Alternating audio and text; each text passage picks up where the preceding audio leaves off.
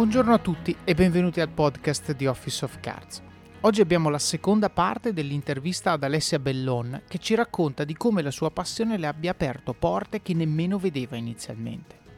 E ci racconta la sua avventura in H-Farm, come sia diventata CEO, come questo l'ha fatta crescere e come oggi abbia raggiunto un punto dove ha trovato un equilibrio che la rende serena e motivata allo stesso tempo. Davvero ricca di spunti questa chiacchierata, non vedo l'ora di leggere i vostri commenti nel gruppo. Prima di lasciarvi all'episodio, appunto, vi ricordo che c'è un gruppo Facebook che si chiama Office of Cards Community, un luogo virtuale dove condivido pillole quotidiane di saggezza che traggo da libri che mi hanno colpito, dove, dove troverete persone come voi che vogliono crescere, condividere domande, imparare, dove potrete condividere i vostri takeaways dai vari episodi per costruire attivamente valore e non essere spettatori passivi. Gli spettatori passivi in questo podcast non li vogliamo. Ricordate come si formano le abitudini, serve reinforcement e servono feedback positivi. E cosa c'è di meglio di un gruppo carico e motivato come lo siete voi? Bene, non mi resta che augurarvi buon ascolto di questa mia chiacchierata con Alessia Bellon. Sì, era un'attività in parallelo, mm, quindi una passione mm, durante la sera, durante i weekend che mi ha dato tantissimo, e, mm, proprio sia sulla eh, soddisfazione ecco, di vedere questa organizzazione, questo gruppo crescere tanto, mi ha dato soddisfazione dal punto di vista che eh, delle idee ecco, che, reali- che, non ero riuscita a realizzare eh, in ambito professionale, ho potuto realizzarle eh, con il club. Eh, attività di comunicazione, capire come eh, poter coordinare delle attività online e offline, fare networking all'epoca ancora in cui non esistevano di fatto i social e quindi tanta attività di networking veniva fatta attraverso un forum sul sito web, caricando fotogallery, di, eh, fotogallery piene di centinaia di foto e, mm, e chiacchierando mm, tanto durante gli eventi con, con, tutti i soci. Anche perché quello era tuo, cioè questa è la differenza di fondo, che mentre nel lavoro normale avevi un capo, gente a cui rendere conto, eccetera, lì se hai sbagliato devi solo andare allo specchio e dire sei, sei uno scemo, no? Perché alla fine quella era un'attività tua, era un'attività dove non c'era uno script, dove c'era solo una passione, dove dici provo, vedo, imparo, magari faccio un errore piccolo e quindi mi costa poco, se invece funziona bene, scaliamo, facciamone di più. Quindi anche per questo che forse eh, diciamo lì avevi la briglia sciolta che ti ha poi resa invece più confident nel rivendere dentro l'azienda gli stessi concetti perché dici guarda che là lo faccio, funziona, forse è il caso che ascoltate, giusto? Sì, lì e anche ho, ho testato, sai Davide, una cosa molto bella quando hai, condividi la stessa passione con, con altre decine, centinaia di, di, persone e la passione degli altri ti porta a sognare in grande. Per esempio abbiamo realizzato un ehm, diciamo raduno, un incontro automobilistico all'interno della, dell'aeroporto di Strano, è un aeroporto militare, eh, lì il generale mi ha concesso di utilizzare una parte della pista eh, di questo aeroporto militare, abbiamo allestito un percorso eh, proprio automobilistico per sgasare con le macchine in tutta tranquillità, ci hanno dato un hangar in cui abbiamo fatto tutta la, la parte di intrattenimento, eh, gli aerei dei militari da poter vedere, insomma una... Pre- premesso che forse stiamo mettendo in difficoltà questo generale, ma come l'hai convinto no. a fare sta roba? Vabbè, degli agganci. Che... Degli agganci, ok, sì. va bene, degli agganci. Conosco uno che conosce uno, va Bravissimo, bene. così okay. funziona. Okay. Queste sono Quindi le vi hanno fatto. Vi hanno fatto sgasare sulla pista sì, militare? Sì, sì. E, e, e questa è una cosa rara perché di solito concedono solamente tipo... Eh certo o quando fanno le prove in pista il eh, Superjet con la Ferrari a fianco, ah. la Lamborghini, no? Fanno queste okay. cose. Ok, e voi avete fatto sta roba, poi l'avete documentata, l'avete messa sui social, sempre più gente voleva far parte del vostro club Ovvio. e quindi questo, questo, club dove è arrivato poi alla fine? È arrivato, è arrivato a centinaia e centinaia di soci, di tantissime attività e eh, alla fine mm, bellissimo, c'è stato il cinquantesimo mini è stato nel 2009 uh-huh. eh, e con un gruppo di persone abbiamo deciso di partire con la nostra mini da qua e andare fin su a Silverstone, tre giorni in circuito, è stato bellissimo e lì abbiamo presentato anche le nostre attività, siamo stati premiati tra i 5 migliori club al mondo. Wow. Eh, grandissima soddisfazione. Lì sì, sì, perché dici, ok, non, è, eh, non solo è piaciuto a me, è piaciuto anche a tutti i soci, ma l'attività ecco, che abbiamo realizzato è riconosciuta anche da, da altri appassionati come noi. Certo. E questo, insomma, ma e questo, scusami, bello. giusto per capire, la tua attività cioè, quando lì sei stata riconosciuta tra i top 5, tu avevi idea di cosa facevano gli altri oppure era una gara contro te stessa e dici io voglio solo fare il bene di questa cosa, eh? non guardo quello che fanno gli altri, non mi interessa, io voglio solo fare il meglio possibile? O viceversa avevate contatti con il mini club di Parigi, di Francoforte, di quel che l'è, co- com- diciamo confrontavate gli appunti e quindi dici ah hanno provato questo eh? e poi magari tu a tua volta dici condivido io in una sorta di gara per migliorare il sistema? Allora, il confronto e la collaborazione noi l'avevamo con tutti i club eh, italiani che conoscevamo tramite i forum, le chat e gli eventi anche live che a volte organizzavamo insieme.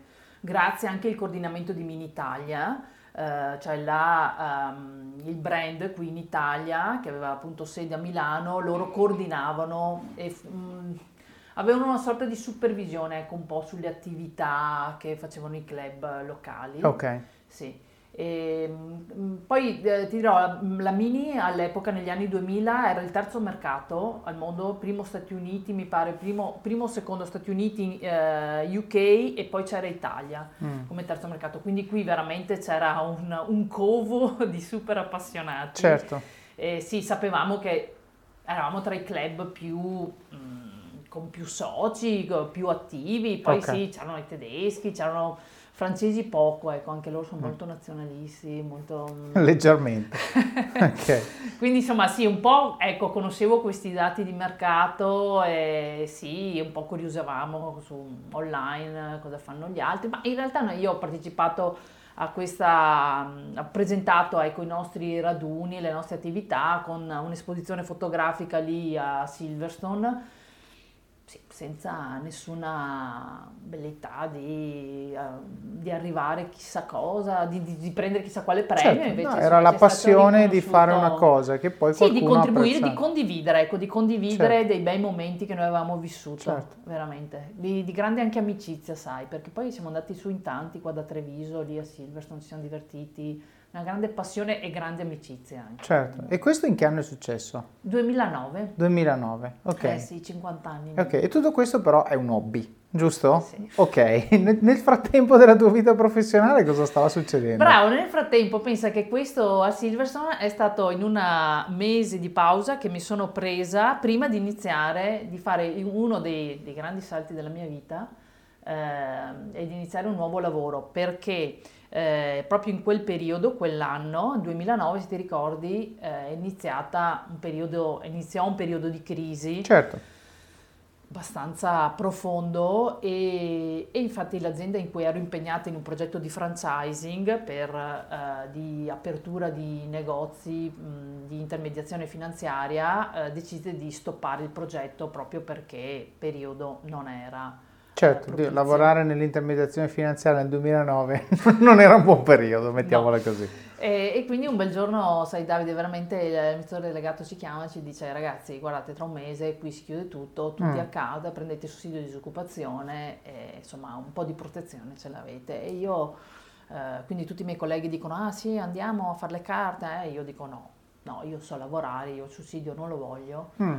Eh, voglio trovarmi un lavoro, so lavorare e, e quindi voglio impegnare, eh, perché mh, mm, cioè, pens- se la mia mente è impegnata verso a trovarmi no, una protezione o a trovarmi una zona di comfort con sussidio di disoccupazione, io temevo no, di far la fine Poi di, siedi, di vano certo, ciabatte, no? certo. Eh, ecco, ehm, temevo la deriva di, di di uscire no, dal mercato lavoro. Io ho detto no, io ho le capacità, ho le potenzialità, so lavorare, ho tanta energia, mm. eh, mi metto in gioco. No? Certo. E, e, così ho fatto, anzi sì ho fatto e ho avuto la grande fortuna che in quel momento si era aperta un'opportunità in H-Farm ehm, ecco, per chi non, non, non lo conosce, mi, mi, sembra strano, ma comunque H-Farm è una, all'epoca era uh, una, un nuovo modello di business, di finanziamento, uh, di uh, start-up, di incubazione, di, quindi di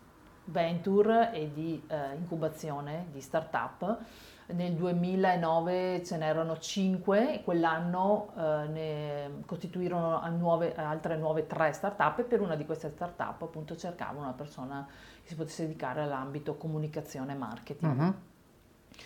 E quindi ho detto ok, eh, ho mandato il mio piccolo il mio curriculum, ho detto chissà, anche perché pensa Davide, io era dal H-Farm era attiva dal 2005-2006, ma qui almeno in provincia di Treviso Riccardo Donadon è una persona che aveva già una, una sua riconoscibilità, certo. una sua reputazione molto alta, aveva fatto la sua exit con uh, i Tri. Uh, Lei perché credo ne avesse fatto più di una prima di fare Ma i Tri è stata sì, certo. sì, anche prima, eh, è stato forse il primo italiano a creare un mall, eh, ancora quando c'era libero.it certo. e quindi sì sì.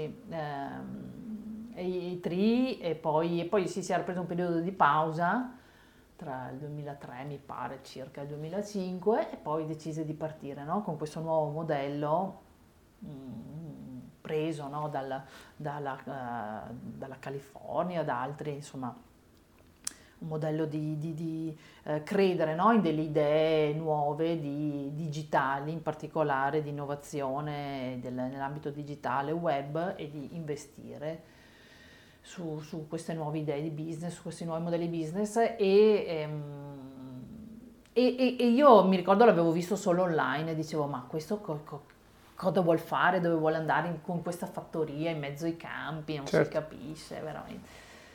Quindi sì, ho mandato il curriculum, ma veramente non sapendo cosa, cosa mm. avrei trovato, ho fatto, ho fatto le, mie, le, mie, fasi, i miei colloqui e, e sai, so, ho saputo poi a posteriori, and- sono andati bene i colloqui, ma ho saputo che la cosa che eh, piaciuta di più al selezionatore è stata proprio l'attività che avevo fatto col Club Mini. ecco. Perché era un'attività di successo, certo. di networking online. Uh-huh. Io che eh, dovevo occuparmi poi di far crescere no? un modello di business online, allora ho detto ok, questa già conosce no? certe certo. dinamiche già capito certi nuovi paradigmi no, del web, la condivisione, il dividere informazioni, il creare contenuti, certo. ehm, le newsletter, il forum, insomma delle... Tra l'altro qui, scusa, ti fermo perché secondo me è un punto utile a tanti, perché tanti che sono in grandi aziende si trovano nella situazione che dicevi tu prima, dove l'azienda non mi fa fare quello che io riterrei debba essere fatto non mi fa imparare la tecnologia nuova perché loro usano il COBOL 400 e quindi io devo programmare in COBOL 400.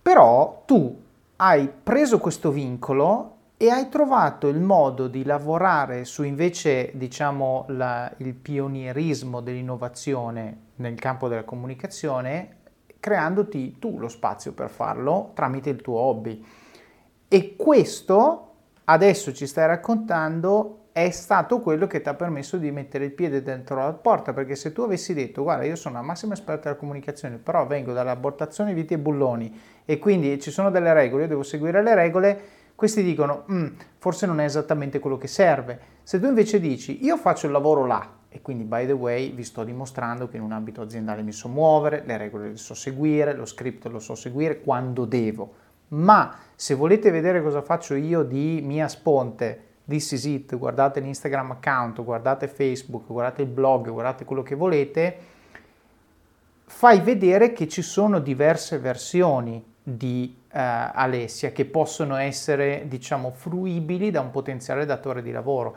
E quindi quando io penso a un giovane 27, 28, 29 anni che viene e dice io sono stato in una grande azienda, quindi oh, mi hanno insegnato loro a lavorare, questo sono, questo so, io dico mm, mm, anche no, cioè se tu ritieni che ci siano delle cose che ti stai perdendo e l'azienda non te le fa fare, ma ce l'avrai un hobby in cui puoi dire proviamo a fare comunicazione per conto mio, proviamo a fare marketing, proviamo a fare eventi, proviamo a fare, poi dipende dal tipo di hobby ovviamente, no? Però se anche tu sei appassionato di giardinaggio, nulla vieta che ti apri un Instagram account di giardinaggio dove, dove tu metti la tua passione, anima e corpo, impari, sbagli E quindi quando verrai al colloquio da me e io ti chiederò ah, vedo sul tuo CV questa cosa giardinaggio.it, che diavolo è che non c'entra niente col tuo lavoro alla, eh, non so, Volkswagen Italia? E io, ah no, guarda, sì, aspetta, ti faccio vedere l'account perché ho mille follower, insomma, sono pochi, però sono molto attivi. E questo, secondo me, ti dà due vantaggi, anzi tre vantaggi. Uno, se tu metti sta cosa del giardinaggio.it sul CV, è quasi matematico che ti faranno la domanda. E quella è la domanda che tu vuoi che ti venga fatta, perché è la parte dove ti brilleranno gli occhi quando la racconti, eccetera. Due, proprio questo secondo passaggio, cioè tu hai modo durante un colloquio di parlare della tua più grande passione, ok? E questo creerà immediatamente una empatia con l'interlocutore molto di più che quella che può nascere dal adesso ti racconto quanto sono bravo a fare contabilità, ok? Perché quello è, è tecnico, quello è adesso ti faccio vedere che bello che è il mio codice quando lo scrivo, quello è tecnico e quello tra l'altro è yes no, cioè non è che mi puoi coinvolgere col modo in cui tu risolvi un problema in 30 minuti, perché poi problemi più lunghi è un altro discorso, però that's it, l'hai risolto? Sì, boh, spunta, domanda successiva. Invece quando mi parli della tua passione più grande, tu hai, tendi ad avere, a parte un body language, un'enfasi, una retorica, un modo di, appunto, di porti che coinvolge la persona che è di fronte anche se non gliene frega niente di giardinaggio.it. E poi il terzo punto, secondo me, è quello che dai modo alla persona di fronte di far vedere una delle cose che secondo me è vincente in tutti i mestieri, che è la proattività. No? Cioè il fatto di dire io ho una passione e questo sono io quando mi lasci lavorare sulla mia passione. Bene, la mia sfida di manager nell'assumerti è quella di provare ad appassionarti allo stesso modo del lavoro che dovrai fare qua dentro, perché io voglio esattamente giardinaggio.it, solo che devi farlo, nel mio caso dico per Telepass, no? Cioè questo è il concetto, non voglio quello che segue lo script, voglio quello che viene qui e dice capisce quali sono le regole interrogabili, ci sono e devi seguire punto, capisce invece quali sono le regole finte, cioè quelle che sono più consuetudini piuttosto che delle vere e proprie regole, e a quelle ci gira intorno e dice ok, provo un approccio diverso, ma questo è veramente così? Ma sai, forse no, prova diverso e vediamo. E soprattutto perché eh, fare le cose, cioè è difficile che tu eh, coltivi la tua passione online, in qualche maniera fai l'Instagram account eccetera e ti arrivano milioni di follower, non succede le devi prendere uno alla volta, soprattutto i primi, e quindi vuol dire mi stai anche comunicando che sai gestire il fallimento, sai gestire il no, sai gestire la porta in faccia, sai gestire anche te stesso quando sbagli, perché quando sei da solo non è che puoi dire ah, colpa sua, l'azienda, no, sono io che sto sbagliando.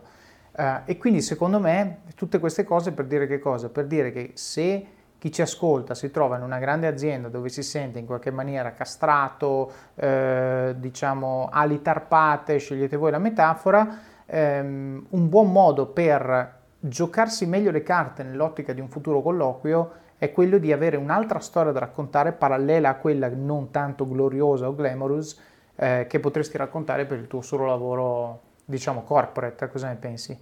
Sì, sì, sì, e ti posso confermare che per me eh, questa, questa, attività, questa passione mi ha portato, mi ha aperto eh, le porte di, ehm, di, un, di, una carriera professionale che non avrei mai potuto immaginare. Certo. Veramente, credo dieci giorni prima non l'avrei nemmeno sospettato che poteva esistere. Certo. Eh, andare a lavorare in una startup eh, innovativa all'interno del, del campus eh, più, più, figo veramente che, che certo. anche, anche, oggi esiste in, eh, è attivo no? in Italia. Senti, questa startup cos'era? La startup um, era, si chiamava Logopro ed è una startup che, che aveva un modello di business B2B, uh-huh. uh, un e-commerce per la vendita di servizi per le PMI di design, in particolare logo design, ma anche tutta la parte di corporate identity, ehm, piccoli servizi web. Ehm, quindi la sfida è stata quella di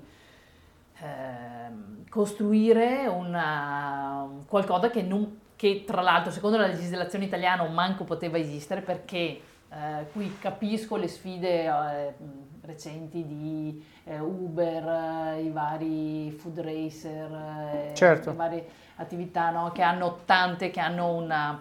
Ehm, che devono contrattualizzare, no? uh, stando dentro quello che il legislatore italiano vuole certo. per questi tipi di contratti, cioè o sei un tipo o sei un altro e noi avevamo eh, nostra, la nostra sfida era quella di trovare la quadra per eh, poter contrattualizzare eh, decine di grafici a cui passavamo quasi quotidianamente dei lavori da fare, piccoli lavori, ma che non fosse eh, lavoro subordinato, mm, che okay. non potesse... Eh, no, non lo era, non era lavoro subordinato, ehm, ma non, non, è una, non, è stata una, sfida facile, ecco, ragionare mm. con, uh, soprattutto con il team legale uh, su come poter trovare ecco, la formula uh, contrattualistica adatta per, per, fare in modo no? che tutto andasse via liscio. Questo episodio è supportato da Scalable Capital, il tuo compagno ideale per iniziare a investire in modo semplice, sicuro e conveniente. Con oltre 600.000 clienti, Scalable è una piattaforma regolamentata e questo è molto importante ragazzi, perché vi offre una possibilità di investire in azioni, ETF e fondi partendo solo da un euro. Ma perché dovreste iniziare a investire? È semplice. Primo, l'inflazione, che se aumenta di questo passo diminuisce di molto il nostro potere di acquisto. Secondo, se pensate oggi che la pensione che avrete quando ci andate a 80 e passa anni vi permetterà di sostenere lo stile di vita che avete, beh, vi faccio tanti auguri. E il terzo, beh, per chi ne ha, i figli. Io ad esempio ho un fondo per le mie bambine, piani di accumulo per me, investimenti diversificati per obiettivi che hanno orizzonti temporali diversi. Con Scalable puoi dare forma ai tuoi obiettivi di investimento e sfruttare appieno il suo potenziale per far crescere i tuoi risparmi nel tempo. L'importante è iniziare per step e Scalable non ti permette solo di acquistare azioni o ETF, ma anche di imparare come funziona il mondo degli investimenti. Scopri di più su come Scalable può trasformare il tuo approccio agli investimenti visitando il link in descrizione. Ricorda, con Scalable il tuo viaggio finanziario può iniziare solo con un euro. Non aspettare, investi nel tuo futuro oggi stesso con Scalable Capital che poi sappiamo che tutto va via liscio quando tutte le persone sono contente. Certo. Okay? Quindi il mio ruolo era anche quello di selezionare eh, dei grafici che dal punto di vista eh, sia lavorativo, professionale fossero adatti per il loro ruolo, ma anche dal punto di vista poi, cioè loro capissero bene no? Qua, che bisogno avevamo noi, quanto avrebbero guadagnato, che tipo di ruolo avevano, Chiaro. quindi che non ci fossero delle incomprensioni, certo. ecco, delle aspettative deluse, perché poi questo porta ovviamente a, a, a possibili aperture di rogne. ecco. Certo. Questa è stata una sfida veramente uh, importante e io su questo ho spinto tanto e i legali mi dicevano Alessia tu sogni delle cose che in Italia non si può fare. No, ho detto, cioè se lo fanno negli Stati Uniti o in Australia lo voglio fare anch'io. Certo. E a volte veramente no, non, non si pensa anche nell'online che chi ha messo su dei servizi online ha, ha avuto affrontato anche queste sfide, piccole o grandi? Certo, soprattutto quelli che magari appunto oggi hanno 20 anni, quindi danno per scontato che internet sia sempre esistita, che certe robe... Ma mi viene in mente una cosa, guarda, ieri sera stavo rivedendo delle slide che mi ha mandato un collega che oggi dobbiamo discutere e sostanzialmente una di queste slide era, avrà avuto mille parole dentro, cioè non sto esagerando, era un, un text wall come si dice in inglese, solo testo e io gli avevo scritto un commento di fianco, gli ho detto questa slide deve avere un centesimo delle parole. Uh-huh. Lui mi ha risposto nel commento, impossibile. E io gli ho risposto con un link sotto, che è una storia stranota, usata tutte le volte che uno dice impossibile, che è il link di Roger Bannister, che è un nome che probabilmente a molti non dice, non dice niente. Roger Bannister è stata la prima persona a correre un miglio sotto i 4 minuti era una cosa ritenuta agli, eh, all'epoca impossibile, cioè ne, l'essere umano non può un correre miglio. un miglio, un chilometro Oddio, e sei, eh, sì, pensavo un chilometro, un chilometro e sei sotto i quattro minuti, eh. ok? Impossibile, ok? L'anno in cui lui l'ha fatto, e, e nota bene ci avevano provato un sacco di zero, l'anno in cui l'ha fatto l'hanno fatto in sette, perché nel momento in cui l'ha fatto lui, ah ma allora non è impossibile, allora si può fare. E allora improvvisamente l'hanno fatto tutti. Ad oggi credo che l'abbiano corso in più di 1400 persone. Impossibile, eh? attenzione, impossibile. Questo secondo me è molto... Io gli ho postato il link proprio per dire è, impossibile finché qualcuno non lo fa. Ecco, quella è l'impossibilità, nel senso, con il costrutto attuale è impossibile. Cambia il costrutto, non è che cambi la regola. Ovviamente cambiare la legge non è facile, però ci sono tanti modi per girarci intorno, far vedere che c'è un beneficio so- sociale, Anche perché tu puoi anche dire, oh ragazzi, non volete sistemarmi i contratti? Io i designer li trovo in Cina, così dopo voi dovete giustificare la disoccupazione dei designer italiani e la fuga dei cervelli. Cioè ci sono delle stratificazioni sociali di secondo o terzo ordine che la gente magari nel, nel breve non vede, che però tu con pazienza devi dire, adesso ti spiego, guarda che in realtà è impossibile secondo questa legge qua, ma se cambi una parolina in realtà funziona, loro lavorano, tu fatturi, paghiamo le tasse, manteniamo posti di lavoro in Italia, cioè ci si può ragionare, ok? Non è facile, non tutti si fanno portare, però mi piace molto il tuo aneddoto perché secondo me fa capire veramente come quando tu dici eh ma l'hanno fatto in America, è proprio, è proprio Roger Bannister, cioè come dire guarda che qualcuno che lo fa c'è, quindi si tratta solo di trovare un modo per farlo. Sì, e il modo era non solo la parte poi, sicuramente c'era la parte di, con, di, di il contratto no? legale che unisce le due parti, ma anche una piattaforma online che serviva proprio a a caricare tutti i lavori, a fidelizzare questi grafici con dei punteggi, uno man mano no, vinceva dei contest da junior diventava senior. Uh, c'erano insomma anche degli, abbiamo utilizzato ampiamente anche la parte no, uh, online, web, proprio per da, dotarci di strumenti che aiutassero uh, a ottenere eh, dei risultati che all'epoca non, non, non, non, esisteva, insomma è stata veramente la prima community italiana di grafici a disposizione di, eh, delle PMI.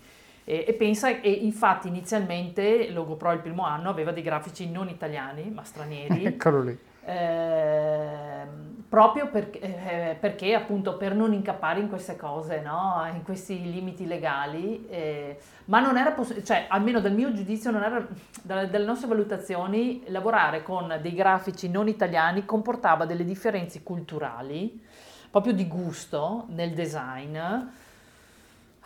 che abbiamo detto no, basta, vogliamo sì, era... dei grafici di qua che parlino certo. la nostra stessa lingua, eh, che, che, vivono quello... nel nostro stesso contesto. Certo, anche perché... Bello brutto che sia, un'immagine, cioè finché è un logo è un logo, però se ci metti anche, avevi parlato dell'immagine coordinata e tutto, cioè lì devi capire la cultura, non è, che, non è un lavoro meccanico, è un lavoro anche artistico e devi essere vicino alla sensibilità di, del committente e soprattutto delle persone per cui lo stai facendo, quindi potenziali sì. clienti. E quindi, infatti, era quello che dicevo: sì, lo dai in Cina, va bene per partire, però poi per scalare non va bene perché non riesci a cogliere le finezze della, di quello che richiede il mercato. Mm-hmm.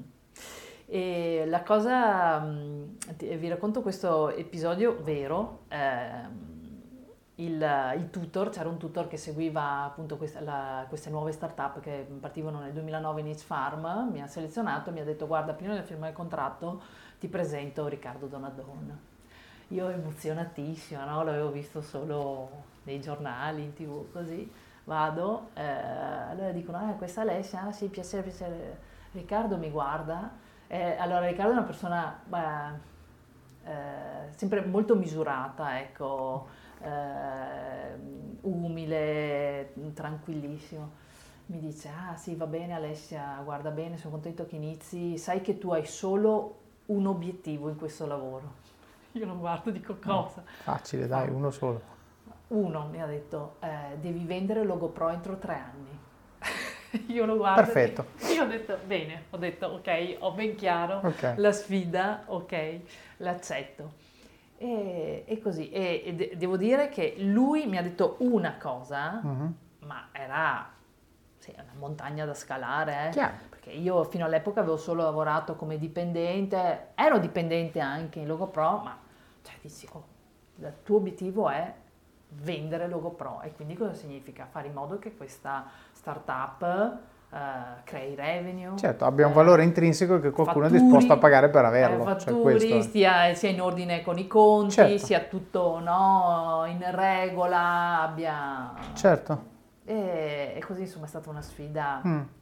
Eh, importante e, e que- le sue parole me le ricorderò sempre. Mm. Poche, ma chiarissime davanti Chiaro, a me.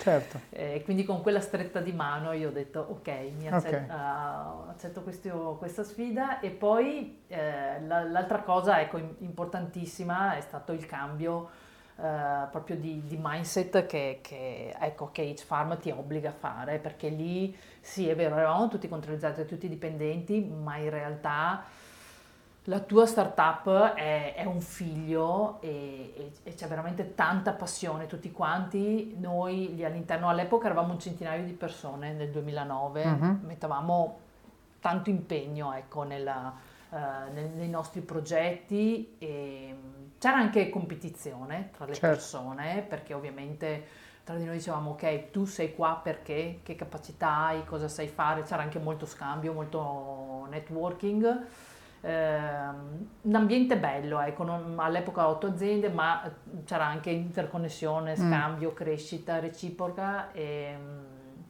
e, poi tanto apprendimento, sai, perché eh, eh, mi hanno insegnato a fare appunto l'elevator pitch, eh, cos'è una due diligence, eh, arrivano dei, devi presentare la startup qui, lì, i modelli di business, come scalare, eh, certo. t- di quei file Excel pazzeschi in cui tenti di trovare una quadra no? tra certo.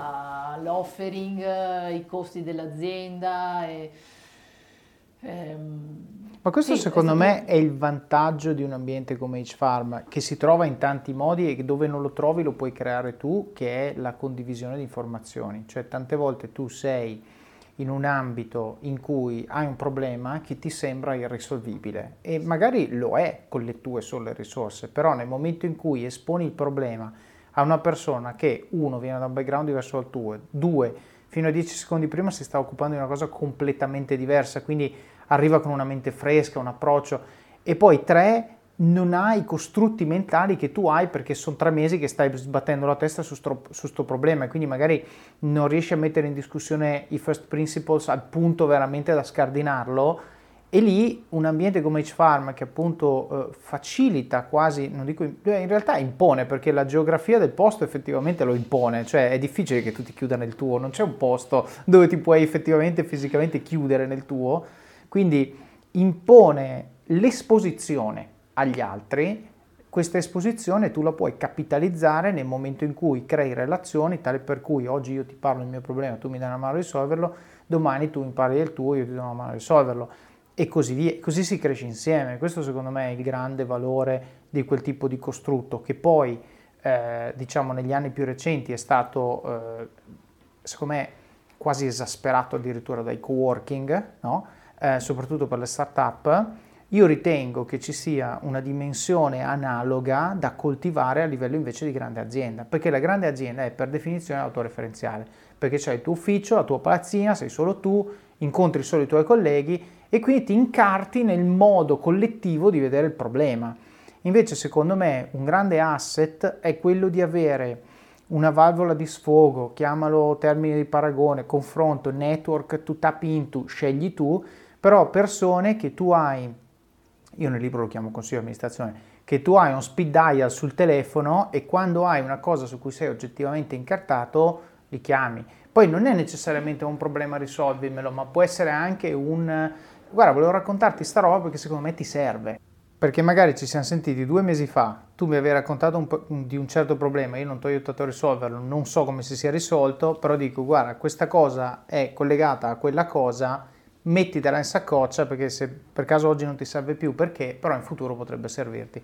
Io lo faccio spesso questo, eh, lo faccio soprattutto durante le colazioni dove cerco di dare un giro a tutte le persone che in qualche maniera eh, diciamo mi gravitano intorno o io gravito intorno a loro poi a seconda, però il concetto è veramente la condivisione eleva le persone, eh, eleva la qualità del lavoro, il confronto fa emergere i gap come nient'altro e soprattutto se tu fai emergere un difetto nel mio eh, lavoro prima che sia il cliente a notarlo, mi stai, stai, dando una grande mano perché quando se ne è accorto il cliente io poi andare a fare modifica al prodotto quando è già in produzione è molto più complesso.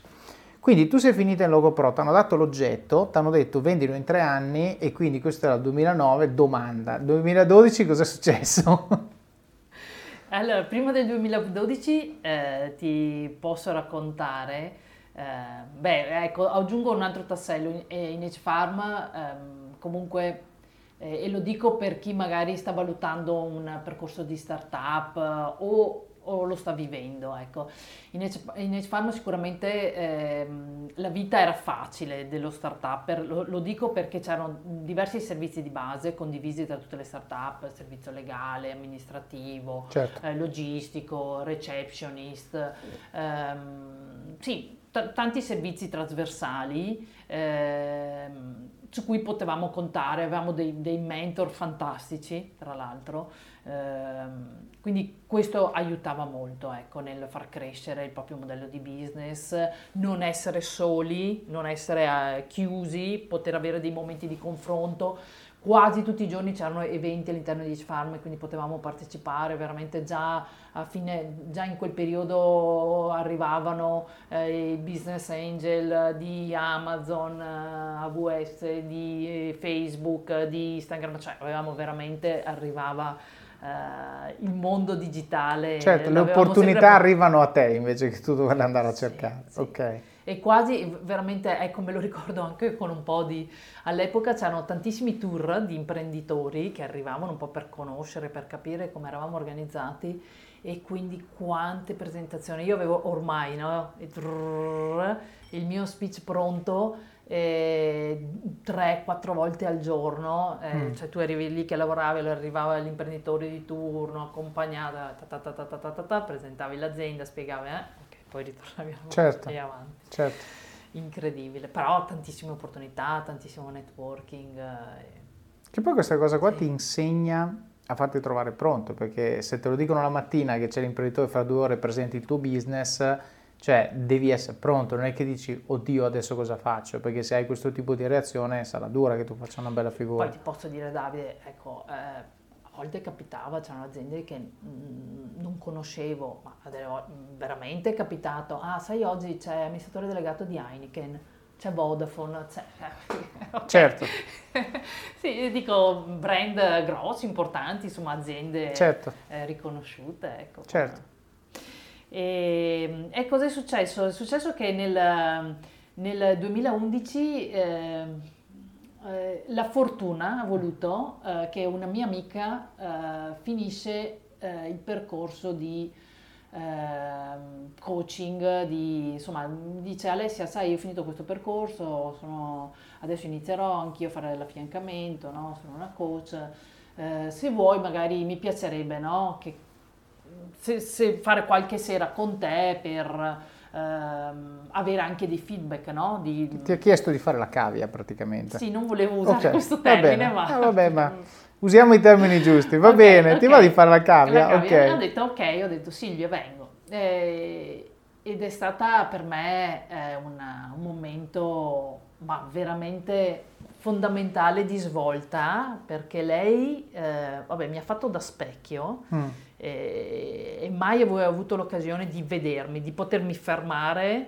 e di capire. No? Però In eravate amiche, mi... giusto? Sì. E non è facile con un'amica, perché con un emerito sconosciuto, lasciami dire, è più facile, sì. piuttosto che una persona che ti conosce bene. Cioè anche il potere delle parole che questa persona ha, dice su di te, è, non lo so, mi viene da dire quasi limitato, mi viene in mente ieri sera un mio, un mio, amico mi ha scritto, fa vorrei che tu facessi coaching a mia ah, moglie, io ah. dico, ma tu cosa diavolo fai? Fa, ma io ho, ho sempre torto per definizione. Ah, eh, però eh, nel senso, sì. io poi ho detto, è vero, cioè anche magari, eh, cioè più è intimo il rapporto che hai con una persona, più secondo me è difficile essere da un certo punto di vista oggettivi, dall'altro punto di vista avere impatto in quello che dici, perché anche se io ho la risposta giusta per te, se la dico io e sono il tuo migliore amico, è diverso piuttosto che se la dice un emerito sconosciuto che ha titoli, il nome, l'ufficio, lo studio, quello che vuoi, non lo so. Mm, sì, sì, vero. Eppure ha funzionato. Sì, mm. eh, Silvia mi, mi, disse una cosa eh, che, che ancora ricordo, mi ha detto guarda Alessia, eh, tu sei in questa logo pro, in questa attività, eh, però è importante che tu immagina, no? immagina adesso dove vorresti arrivare. Com, ok, tu sei dipendente, alla tua attività di comunicazione, dove vorresti arrivare? E io gli ho detto, beh, sai, ho detto, se proprio devo sognare in grande, mi piacerebbe diventare amministratore delegato, delegato di Logopro, avere la fiducia no? mm. del, mio, mm. eh, di, di, del, mio, mentor, di Riccardo, avere eh, possibilità no? di, di, di dar di più, di, far, di organizzarla mm. totalmente. Logo Pro, anche perché in realtà avevo una grande dedizione sulla startup in quell'epoca, un po' me lo sentivo. Mm. E, che era e... la domanda che stavo per farti, cioè lo volevi o pensavi avresti fatto un buon lavoro nel farlo? Che sono due cose diverse. Mm. Pensavo, pensavo mm, di, anzi credevo di, di, poter fare un buon lavoro, sapevo che non avevo ancora no, tutte le, le, conoscenze, le abilità, ma ero, ero, la persona in pista, no, in gioco per, per okay. poter far bene. E ho detto, e Silvia mi ha detto, ok, tu visualizzati su questa posizione e inizia da domani a lavorare come se già lo fossi. Mm. E io ho detto, vabbè, ho detto, facciamo. No? Un buon caro vecchio fake it till you make it. Eh, ok, va bene. E, e, ho detto, ok, cosa ho fatto quella settimana? E lo racconto perché è vero, è certo. eh, eh, ho detto, bene, ho detto in un momento mi sono ricavata qualche ora e ho detto, bene, se fossi, no, io, ave, cioè, se ora avessi la guida completa della startup, cosa farei? Bene, farei un, una sintesi, un'analisi di come sta andando, di tutti i dati, di dove sono i canali di revenue, come stiamo andando, dove stiamo crescendo, mh, mm, potenziali partner, insomma. Mm. Certo. E lo di, condividerei con i soci eh, de, della startup uh-huh. per dire ok, siamo a questo punto, prevediamo uh i prossimi mesi di far così. Così ho fatto, perché mi sembrava giusto, no? Prima certo. di tutto dico, eh, faccio un punto di situazione, condivido con i soci.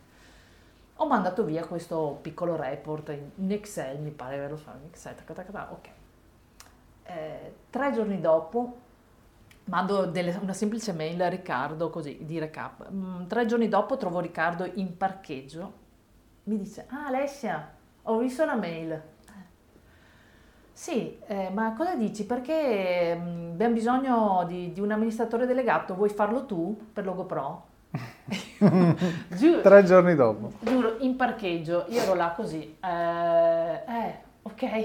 Sì. Ma perché non c'era un amministratore delegato? No. Ah, ok. Era lui, era lui. Era ah, ok, lui faceva sì, un po' il sì, supervisore delle operations. Ehm, allora, tutto ehm, è arrivato tutto nel momento giusto. Poi loro mi hanno detto: Guarda, abbiamo capito, era il 2011, abbiamo capito che le persone che sono responsabili o che sono più coinvolte all'interno della startup devono avere anche il ruolo di amministratore, mm-hmm. perché questo non solo aumenta il coinvolgimento della persona stessa, ma anche è più facile creare i giusti presupposti per l'exit.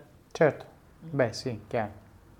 Eh, quindi mi ha detto eh, prepariamo il terreno per l'exit di Logo Pro, serve che tu ti impegni, prenditi eh, ovviamente responsabilità poi legali, penali, di tutto, dell'azienda finanziaria e così via, piccola quota societaria, quindi sono diventata socia e sono entrata nel consiglio di amministrazione e, e è iniziato il mio percorso. Quindi è stata veramente una svolta, ma una svolta velocissima. Sì eh, Silvia mi ha detto immaginati in questo ruolo e inizia a lavorare come se tu lo fossi. Certo, dieci giorni, boom. ok, ok.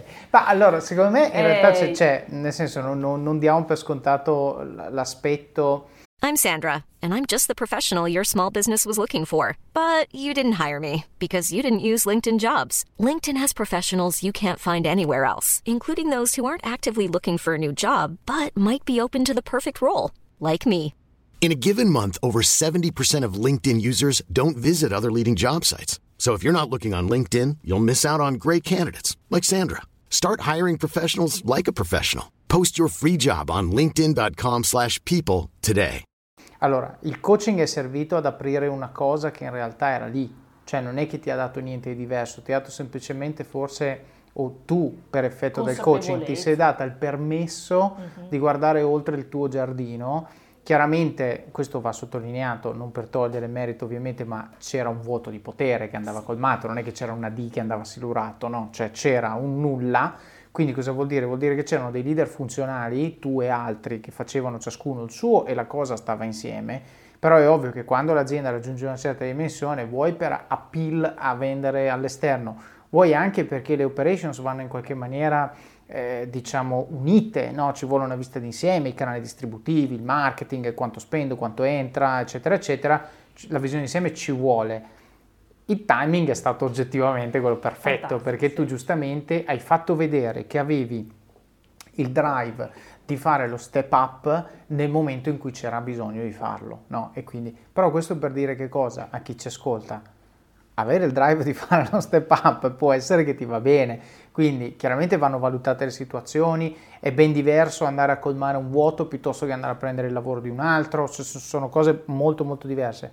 Però il fatto di uscire dall'ambito in cui sei e occuparti del problema a 360 gradi, se lo fai con rispetto del ruolo delle altre persone, eh, è raramente una cosa che crea problemi, no? Eh, perché eh, a me viene in mente, stavo facendo un, una review di recente col team e dicevo come sta andando il contributo del marketing al nostro business, no? E la persona dice, ah, le DEM vengono cliccate molto bene, c'è un buon livello di interazione.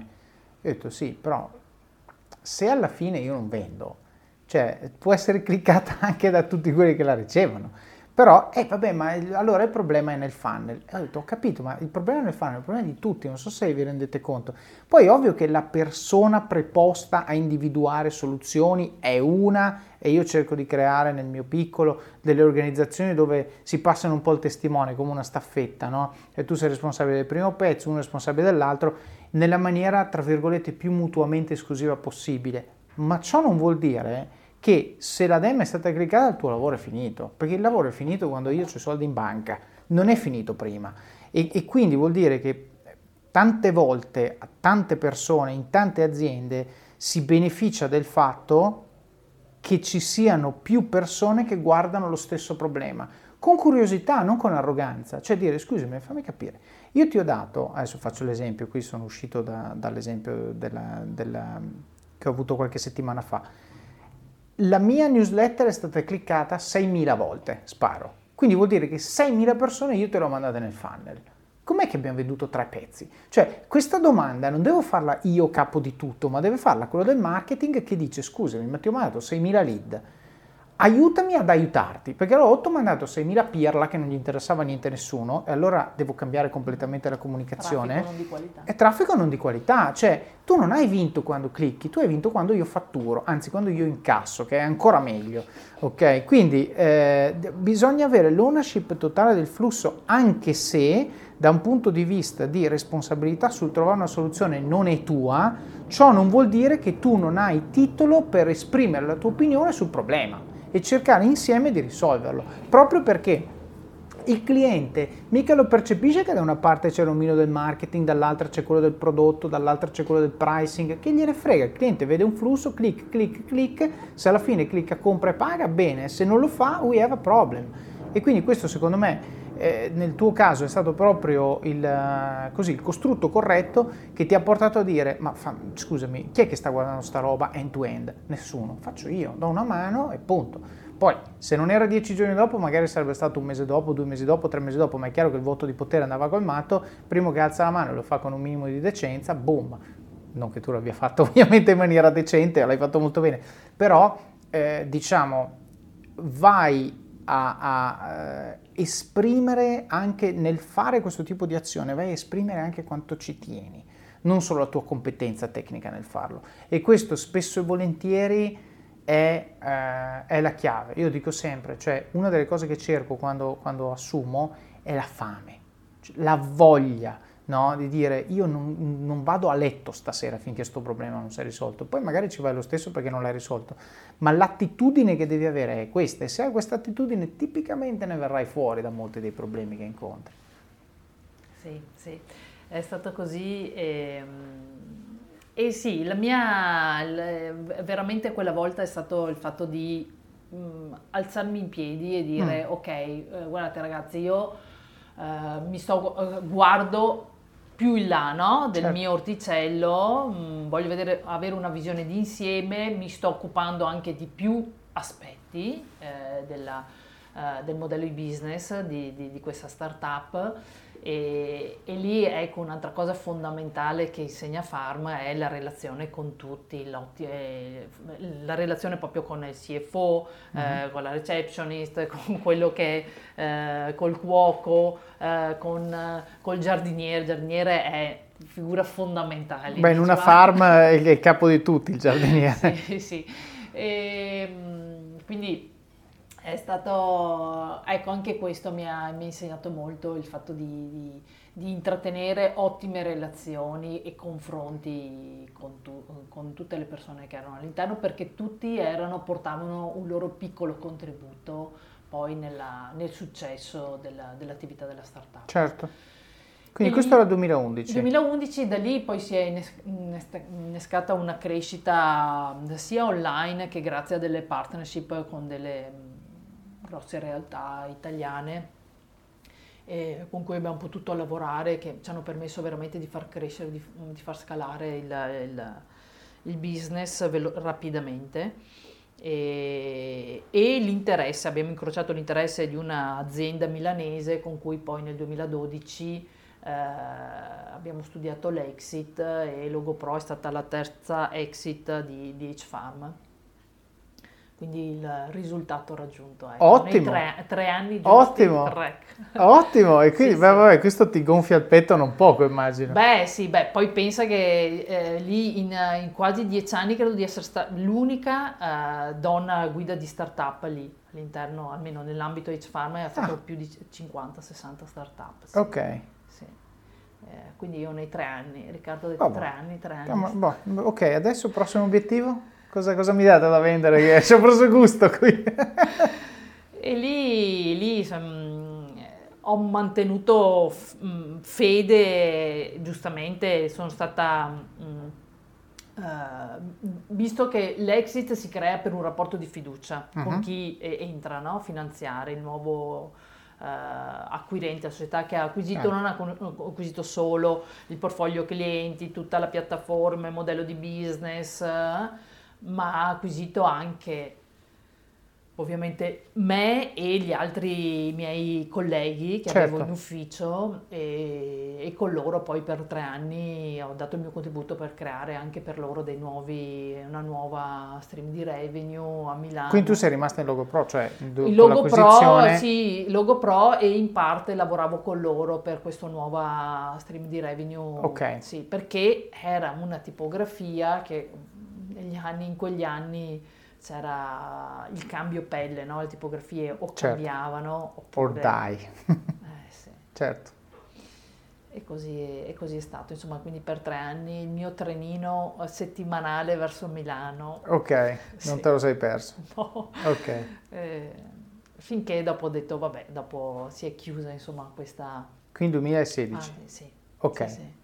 Bene, 2016. Poi cosa fai nel 2016? 2016 dico ragazzi voglio prendermi qualche mese, riposarmi e il mio mentor di Edge Farm mi dice no ma come Alessia, guarda ci sono altre startup, vieni, stai con noi, vieni in una nuova startup che ha un'app mobile. E dico Franco un'app mobile, che figata, no? Non eh. conosco niente dell'ambito mobile. Certo. E così mi faccio prendere dal da tutta la parte dello studio del mobile, delle dinamiche, dei CRM, così, e entro quindi, ho fatto poi qualche anno eh, in questo nuovo team, in una nuova startup, eh, Self, con un'app mobile molto bella, eh, anche questa dedicata sempre alle PMI. Okay. è stata una bella esperienza, sì. Anche perché con loro ho potuto provare poi tutta la parte dei webinar, del Uh, sì, di, di, tante altre nuove tecniche interessanti, certo. oppure come fu- funzionano uh, gli store mobile, tutta la parte di vendita, di mm. revenue, insomma, sì, mm, è stata una, una, bella esperienza. E poi io Quant, avevo, quanto e, l'hai fatto questo? Poi sai, devo dire, eh? Franco, che era il, men- eh, il, mio mentor, è stata una persona uh, con una grandissima sensibilità e e all'epoca mi ha detto guarda Alessia tu hai un ruolo fondamentale, tu sei Head of Customer Happiness e a me, a me questo ruolo, io tutte, giuro, io tutte le mattine mi alzavo e dicevo ah, ragazzi io oggi vado a fare la felicità di qualcuno. Eh certo. E questo ruolo io anche se a volte come tutti i lavori mi, mi è capitato insomma persone che eh, chiamavano, dicevano no, guarda l'integrazione non funziona, eh, devo, devo, devo, usare i dati così, eh, i miei agenti la usano colà, no? criticità, problematiche. Uh-huh. io eh, avevo questo, no, questo, mio ruolo, eh, io sono qua per per fare in modo che tu sia felice. Ma tra l'altro le persone che ricevevano le mie email con questa mia firma, con questo mm-hmm. titolo, già si predisponevano al meglio, no? Io non certo. ero l'ufficio reclami. Certo. Io ero la persona... reclami. No, ma per certo. dire, no? No, ero... no, però è, cioè, concettualmente è la stessa cosa. Eh, io... Guarda, mi viene in mente una cosa meravigliosa. Ho ascoltato ieri mm. um, l'intervista a Mark Randolph, che è il co-founder di Netflix. Sì. E lui raccontava di come dentro Blockbuster, che, di cui la storia tutti sappiamo, eh, la, quelle che venivano chiamate late fees, quindi il, la penale che pago perché restituisco un DVD in ritardo, che per Blockbuster era un revenue stream enorme, mm-hmm. loro la chiamavano managed dissatisfaction. Cioè loro gli hanno dato un nome per giustificare la riga di eh, revenue che gli entrava e per loro era una cosa positiva, perché quando tu la chiami con questo nome, managed dissatisfaction, vuol dire che tu prendi atto del fatto che c'è una dissatisfaction e crei un processo per gestirla in maniera virtuosa. Ma sei scemo? Cioè, se c'è una dissatisfaction, devi rimuovere la dissatisfaction, sì. perché un giorno o l'altro arriverà qualcuno che si inventa qualcosa, leggi che te lo mando a casa e tu me lo rimandi con un abbonamento invece che pagarmi per il ritardo e ti butta fuori dal mercato. Quindi questo secondo me è molto emblematico perché di fatto l'ufficio reclami e la customer happiness sono la stessa cosa, però fatte con piglio molto diverso. Da una parte c'è una persona che aspetta di ricevere il vomito di insulti del cliente, ne prende atto, va a bersi una camomilla e poi prende la telefonata dopo, punto.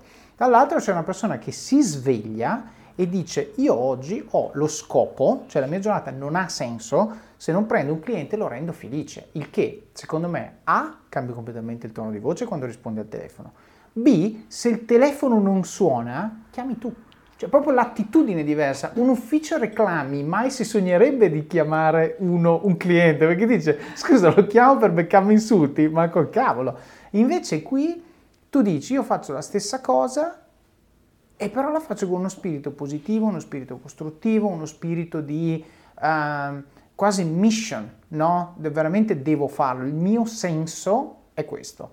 E guarda, sembra una stupidata quello che hai detto, ma il, il nome secondo me dà tanto rispetto all'attitudine sì. con cui uno incarna il mestiere. Sì. Sì, sì, veramente, è ovvio, io avevo il mio tasso di churn che era qui, no, mese su mese. Alessia, il churn? Sì, sì, lo so, lo so. e, e, quindi curavo anch'io tutti i miei clienti, li chiamavo, ma loro sapevano, no? Se li chiamavo è perché il mio ruolo era quello di migliorare la loro certo, soddisfazione. Certo eh, prodotto, per cui sì, sì, guarda, il, il, il titolo è stato fondamentale per me nella, nel, nell'essere io, io, per prima contenta. Te l'hanno dato o te lo sei data? Me l'hanno dato, me l'hanno dato.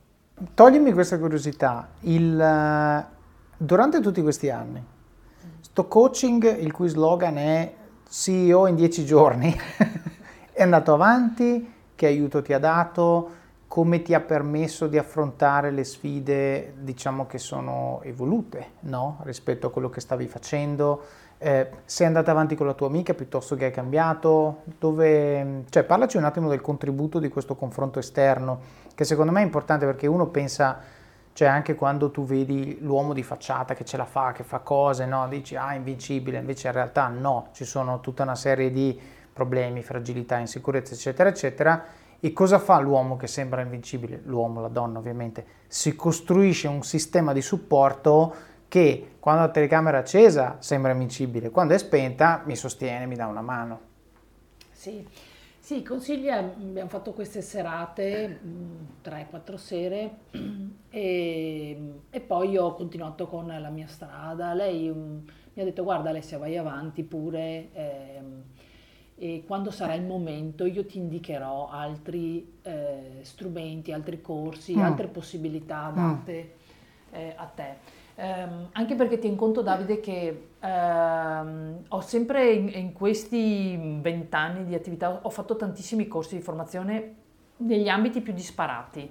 Eh, quindi sì, il coach, ma, ma, in realtà ho fatto corsi di public speaking, eh, di Adobe Illustrator, eh, di fotografia, di eh, giardinaggio, di pasta madre, cioè voglio dire di, di tantissimi ambiti diversi eh, che ogni tanto eh, anche le mie amiche mi dicono Alessia ma dove li trovi questi corsi di formazione? Che, che tu hai, di qualunque argomento noi parliamo tu hai, hai, sicuramente letto un libro o fatto un corso. E dico sì perché, perché conosco tante persone perché mi appassiono mm. e perché mi piace eh, fare anche piccoli momenti di approfondimento.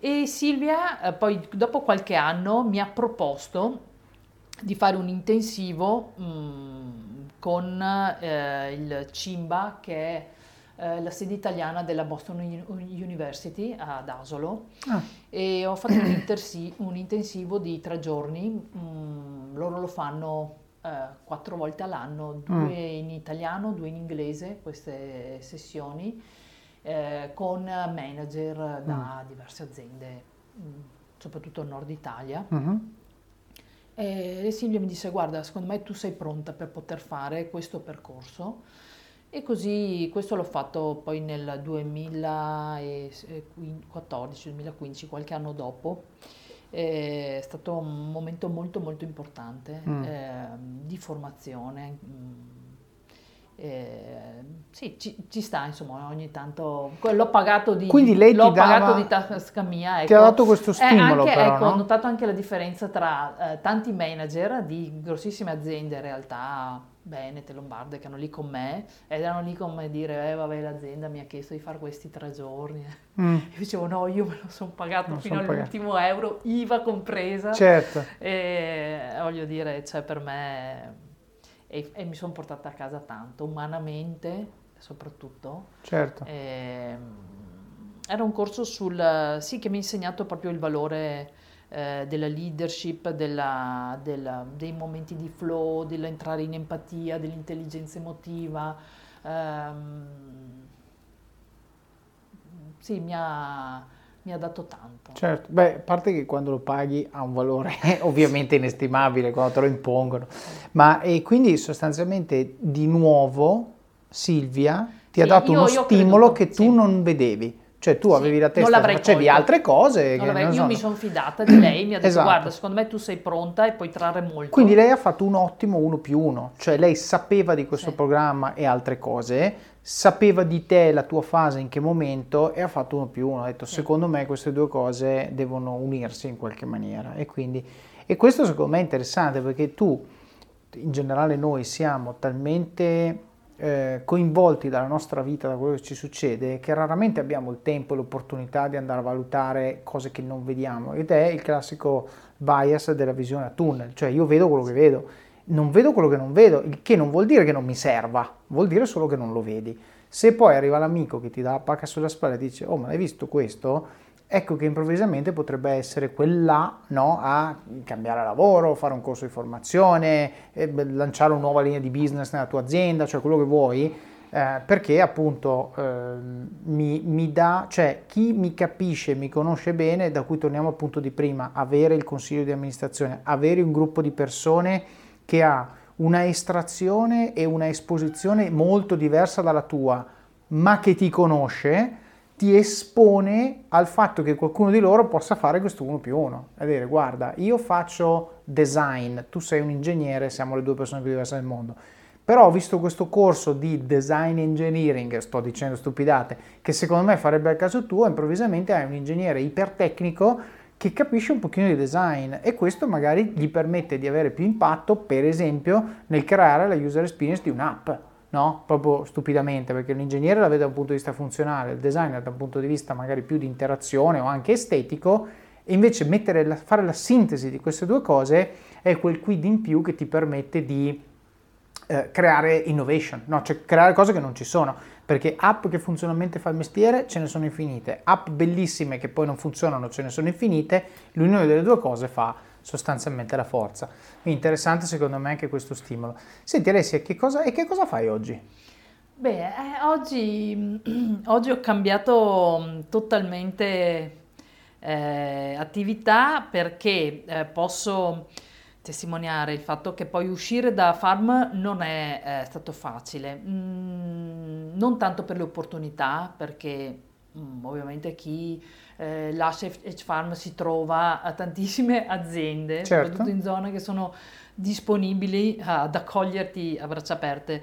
Ma, mm, mm, ma perché, ecco, almeno per me, eh, eh, stare dieci anni all'interno di un posto che- su cui si respira quasi un'area da eh, campus americano, con una grandissima libertà, Certo. tanta responsabilità, ma anche tanta libertà nel poterti gestire i tuoi tempi, le tue attività, nel poter Certo. eh, relazionarti. Ehm, quindi eh, ecco, non, non è, non è facile cambiare e ritornare all'interno di eh, aziende in cui eh, la loro Aziende efficienza, normali, certo, aziende normali in cui l'efficienza e la valutazione del tuo lavoro è data più no, dal eh, rispetto di orari, eh, tutti fanno così, Certo. eh, i moduli, la modulistica da compilare, la burocrazia, tutte Certo. queste cose che eh, sì, io avevo dimenticato. E quindi, e quindi ti posso dire che eh, diverse persone che sono uscite con cui poi mi sono confrontato eh, uscendo da H-Farm hanno deciso di prendere la strada da, da- da consulente, di mettersi in proprio perché con la tua partita IVA, con eh, Così ti mantieni un minimo di libertà. Allora, uno mantiene la libertà, Mm. due dici ok, la, la mia, il mio know-how ce l'ho, la mia- le mie capacità ce le ho e soprattutto ecco per chi ha lavorato bene eh, in- all'interno del network di Farm, il network c'è, le conoscenze Certo, ci sono. certo. Ecco, io devo dire mi porto a casa, mi sono portata a casa di Farm un mondo di relazioni. Mhm. E, e ho detto sì, dai, nel 2019 ho detto mi butto e, e faccio e mi creo, ecco, la mia, eh, investo su me stessa. Ho Mhm. detto dai Alessia, vuoi non farcela? Insomma. che sono quasi 15 anni che lo fai pur senza non chiamarsi, Bravo. pur non chiamandosi così, però. E poi, e anche ti dirò, il motivo principale, ecco, non lo nascondo, è che ho una bambina piccola a casa e volevo godermi degli orari più flessibili, Certo. Avere la possibilità di, eh, non so, due pomeriggi alla settimana, di andarla a prendere all'asilo, star con lei, ehm, di non avere, ecco, l'ansia di essere, no, in- in- di avere il dovere, ecco, aziendale, di Ecco, perché io sono molto aziendalista, su questo mi ricordo, sono molto aziendalista e quindi so che quando ho degli obiettivi, lavoro con delle persone, per me Certo. quella è la priorità. Chiaro. E veramente poi la famiglia la, la passi in secondo piano. E questo però è importante, questo però è importante perché self-awareness, tu dici io mi conosco, so Mm. che se creo questo sistema avrò quel problema, quindi devo creare un sistema diverso. Questo nel podcast ne abbiamo parlato tante volte, l'idea di creare abitudini, creare sistemi, creare diciamo contesti in cui ci venga estremamente difficile fare la cosa che noi non vorremmo fare, ma che sappiamo che se mi metti la torta davanti io la mangio. Quindi il problema è che non me la devi mettere davanti, non che io riuscirò a resistere, perché quello non è uno scenario. Se la metti lì eh, andrà mangiata. E quindi lo scenario è non comprare la torta, non comprare gli ingredienti, cioè decidi tu quanto risalire la catena, però il concetto è se arriva l'ultimo miglio, se arriva sul tavolo, la mangio. Quindi devo fare lo step back. E tu lo stesso discorso, dici so che quando lavoro sono una macchina e quindi questo poi danneggerebbe altre cose che non voglio danneggiare, quindi non mi metto in quel contesto. È molto importante questo punto. Sì. Sì, ho deciso di vivere almeno in questi anni con dei ritmi più mm, meno stressanti, più tranquilli, di fare le mie scelte, di investire su me stessa, di nuovo di rimettermi in gioco come, come l'avevo fatto col Club Mini, no? Ho detto voglio vedere Certo. quanto valgo, voglio vedere eh, sì, riconoscermi ecco, delle mie capacità eh, e quindi co- quello che ho fatto ad esempio nel 2020 è sicuramente ho acquistato tanti corsi online, mi sono rifatta eh, del, eh, ho, ho deciso anche, ecco questo è bellissimo, non l'avevo mai fatto, ma eh, nel 2019 quando ho, ho chiuso con il lavoro dipendente ho detto bene Alessia cosa sai fare, cosa ti piace fare e mi sono messa giù veramente un foglio che ho appeso lì ancora nel- vicino alla mia scrivania, quattro eh, possibilità, quattro revenue stream Mhm. su cui posso lavorare perché so che ho le capacità, ho network Mhm. e ho detto ok, per arrivare a creare business devo prima fare questo, questo e questi passaggi. Mm.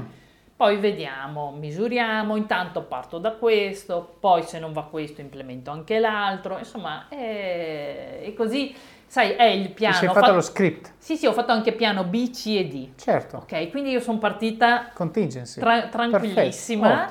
I primi mesi li ho un po' alimentati tutti e quattro per capire, certo. poi alla fine se ne sono realizzati due su quattro, per cui io sono certo. anche troppo, in realtà adesso anche troppo. Certo. Uh, quindi sono, sono contenta, sì. Sono Beh, direi, direi che è un'ottima, secondo me, sintesi. Cioè, quando uno arriva a fare questi mestieri perché ne ha viste di cotte e di crude, perché tra l'altro ha fatto anche mestieri non necessariamente quello che stai facendo adesso, ma adiacenti e quindi ho un punto di vista veramente a 360 gradi che ti facilita anche l'interazione col cliente, perché se tu sei un esperto di comunicazione e basta, quando vai dal cliente, il cliente magari stai parlando con l'amministratore delegato o il responsabile acquisti eh, loro parlano lingue diverse. Se tu invece sei stata un po' di qua, un po' di là, eccetera, eccetera, sai subito metterti a, diciamo, in sintonia no? con l'interlocutore e quindi poi a posizionare il tuo valore come soluzione del suo problema.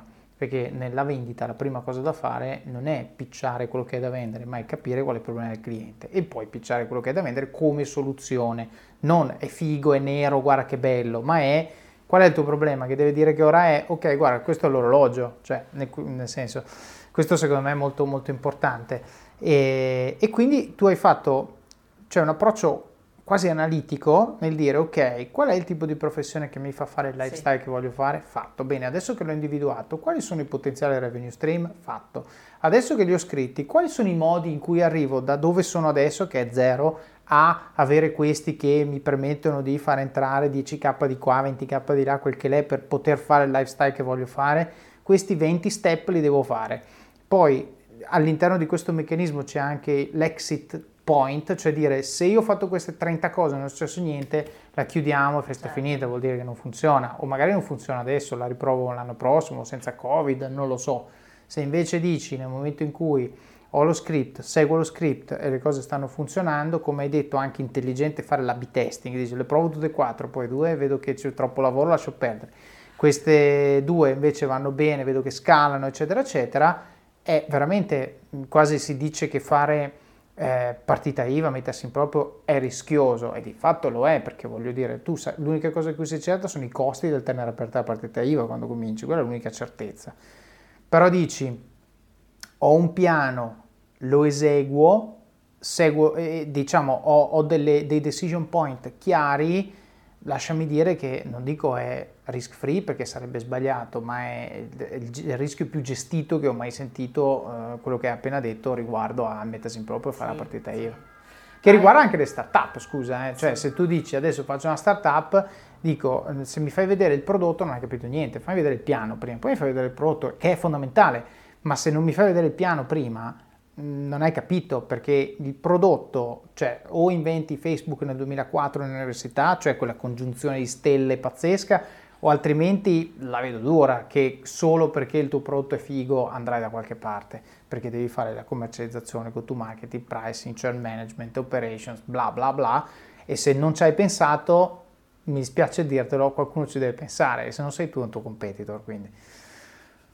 No, giusto? Sì, eh. sì. Sì, sì, la, io sono stata quasi obbligata no, da questo cambio di vita, dico sì, ho una famiglia, ci tengo, eh, per me il tempo da passare con la famiglia è importante e lo voglio passare oggi, ecco, non tra dieci anni o quando andrò in pensione.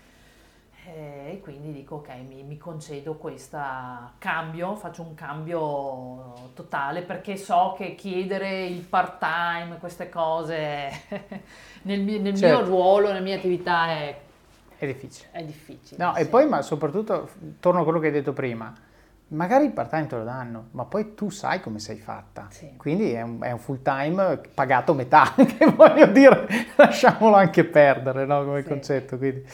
Va bene, senti Alessia. Quindi ecco, do questo un messaggio di speranza, ecco, per chi no, non vede via di uscita o ecco, è insoddisfatto, ripartire da se stessi. Certo. Per me è la, la chiave. E aggiungerei ripartire da se stessi non da soli, perché comunque anche se quello che tu fai lo fai da solo, è saggio avere persone intorno a te che ti conoscono e che ti vogliono bene, che ti danno lo schiaffone quando ne hai bisogno, ti dicono comportati da amministratore delegato quando hai bisogno di sentirtelo dire e magari ti danno quel quid, quel net, perché tu adesso sei da sola, però l'hai detto tantissime volte, hai parlato di Silvia, hai parlato del network che ti ha dato H-Farm, hai parlato di, delle relazioni che hai costruito, cioè tutte queste cose, è vero che tu sei da sola, perché oggi è la Alessia Bellon SRL, però è anche vero che senza questo costrutto intorno eh, non, non, riusciresti a fare niente, anche se sei da sola. Quindi secondo me questo è un punto, un punto veramente importante, un punto di pregio su cui spero che gli ascoltatori rifletteranno. Senti, grazie mille per grazie aver condiviso te, la tua storia, grazie. grazie. a Samuele per aver eh, reso questa chiacchierata possibile, grazie anche per la pazienza, qui non lo rivelo, ma per la pazienza che hai avuto per i vari tentativi tecnologici non andati a buon fine, però dai, ce l'abbiamo fatta e secondo me è veramente episodio di valore, grazie ancora. Grazie a tutti voi, bocca al lupo. Ed eccoci qui, finita anche la storia di Alessia Bellone. Oggi abbiamo parlato di come Alessia abbia saputo sintetizzare la sua carriera e la sua passione in un'opportunità di crescita incredibile dentro H-Farm. Abbiamo discusso la paura che Alessia ha avuto di sedersi sul comfort dell'assegno di disoccupazione e di come questa paura l'abbia motivata subito a cercare lavoro quando aveva perso quello che aveva per colpa della crisi. Abbiamo sentito come l'esperienza col club mini e quindi un hobby sia stata decisiva nel rendere il suo profilo appealing per H-Farm in quanto ha proposto un profilo più completo. Come spesso accade, il profilo che vince in un colloquio è quello che ha di più da offrire, non quello che è ultra profondo nelle competenze richieste per il lavoro specifico.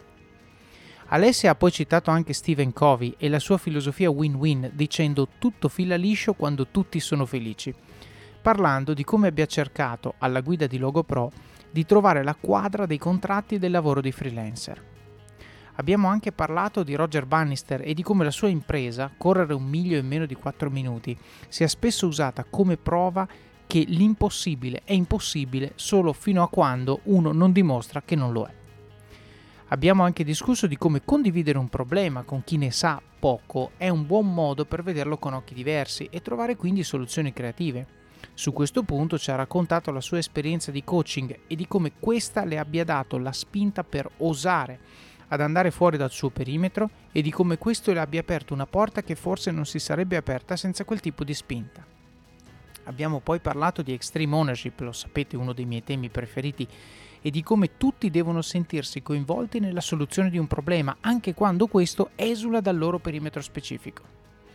Abbiamo anche parlato, quando Alessia ha raccontato che il suo ruolo era Customer Happiness, di come sia importante dare un nome positivo alle cose, anche quando parliamo di un semplice job title. E infine abbiamo parlato della tunnel vision, di come sia problematico il non sapere cosa non sappiamo, che passivamente ci preclude opportunità che magari sono alla nostra portata, ma che spesso ignoriamo.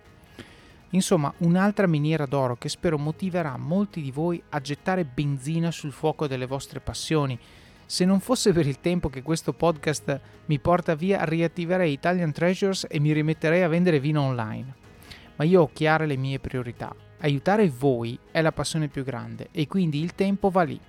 Il podcast aiuta voi e voi aiutate il podcast. È una relazione simbiotica che sta portando il messaggio a diffondersi e le persone a trovare la loro strada e quindi dobbiamo spingere. Passiamo quindi al supporto, la fase in cui siete voi i protagonisti e in cui dimostrate con pochi e semplici ma significativi gesti quanto impatto abbiano questi contenuti nel vostro quotidiano e quanto sia importante per voi che il podcast continui a crescere. Quindi come fare? Il primo modo lasciando recensioni del libro su Amazon, magari raccontando quali parti vi sono piaciute o quali tecniche e consigli avete messo in pratica e hanno avuto impatto sulla vostra vita. Le recensioni del libro sono importanti per permettere ad altre persone che magari si imbattono nella pagina del libro di Office of Cards di capire che cosa c'è, che cosa c'è dietro questo mondo e che impatto può avere leggere questo libro. Il secondo modo sono le recensioni del podcast sul, sull'App Store della, della Apple. Questo è altrettanto importante come le recensioni del libro su Amazon perché permettono a chi si imbatte nel podcast sfogliando le classifiche, tra parentesi ho scoperto di recente che il podcast è nella posizione 5 in Italia nella sezione Business and Careers, sono davvero molto molto contento. Comunque, fatto sta che uno magari non sa di che cosa parliamo, leggendo le vostre recensioni può capire di che cosa stiamo parlando, allora magari decidere di dare qualche chance a questo podcast e ascoltarne qualche episodio. Più dettagli mettete nelle recensioni meglio è, un po' perché appunto aiutate le persone a eh, scoprire di che cosa stiamo parlando e un po' perché aiutate me a migliorarlo e a renderlo sempre più adatto alle vostre esigenze. Il terzo modo, suggerite persone che vorreste che io intervistassi oppure temi che vorreste che io trattassi, come nel caso di Alessia, che non conoscevo e mi è stata presentata da uno di voi. Il quarto modo sono i link nelle show notes. Ho avuto modo di captare che alcuni di voi non visitano le show notes. Fatelo. Non solo io prendo appunti per voi così che voi possiate ascoltare il podcast anche quando siete in auto oppure quando correte, ma in esse trovate link utili, a volte con codice di affiliazione, di strumenti che vi aiutano a crescere. Il quinto modo, prima di fare il vostro shopping su Amazon, mi raccomando, solo sito web dall'app non funziona, passate dalle show notes del podcast su it.officeofcats.com podcasts e cliccate sui link di Amazon, oppure comprate uno dei libri che suggerisco nella sezione libri del sito che trovate su it.officeofcats.com libri, così aiutate voi stessi a crescere e aiutate anche il podcast, il tutto con un semplice clic. Il sesto modo, parlate del libro e del podcast con le persone che vi stanno a cuore, amici, colleghi, parenti, Leggetelo insieme alle persone alle quali tenete e discutetene come in un book club. Taggate il libro o l'episodio che più vi ha colpito sui vostri profili social in modo che il numero più alto possibile di persone possa beneficiare di questi contenuti. E il settimo modo, il più importante di tutti. Mettete in pratica quello che avete imparato e dimostrate con i fatti che le cose di cui parliamo qui funzionano. Fate come Alessia Coltivate le vostre passioni, lasciate che vi spingano al limite e usatele come banco di prova per sperimentare le vostre idee. E poi cercate di rimettere tutto quello che imparate nel vostro loop lavorativo, usando la forza di esperienze dirette, che sono molto più impattanti che semplici opinioni, per portare innovazione nella vostra azienda. Vivete al massimo, spingete sull'acceleratore, fate quelle benedette 10 flessioni al giorno, quella dieta, quella slide, nutrite le vostre passioni e usatele come opportunità di crescita personale e professionale. Decidete ora chi dovete diventare per avere successo e raggiungere gli obiettivi che vi siete prefissati. Il vostro domani inizia oggi e il vostro oggi inizia adesso. Vi auguro buon proseguimento di giornata e di settimana. Alla prossima!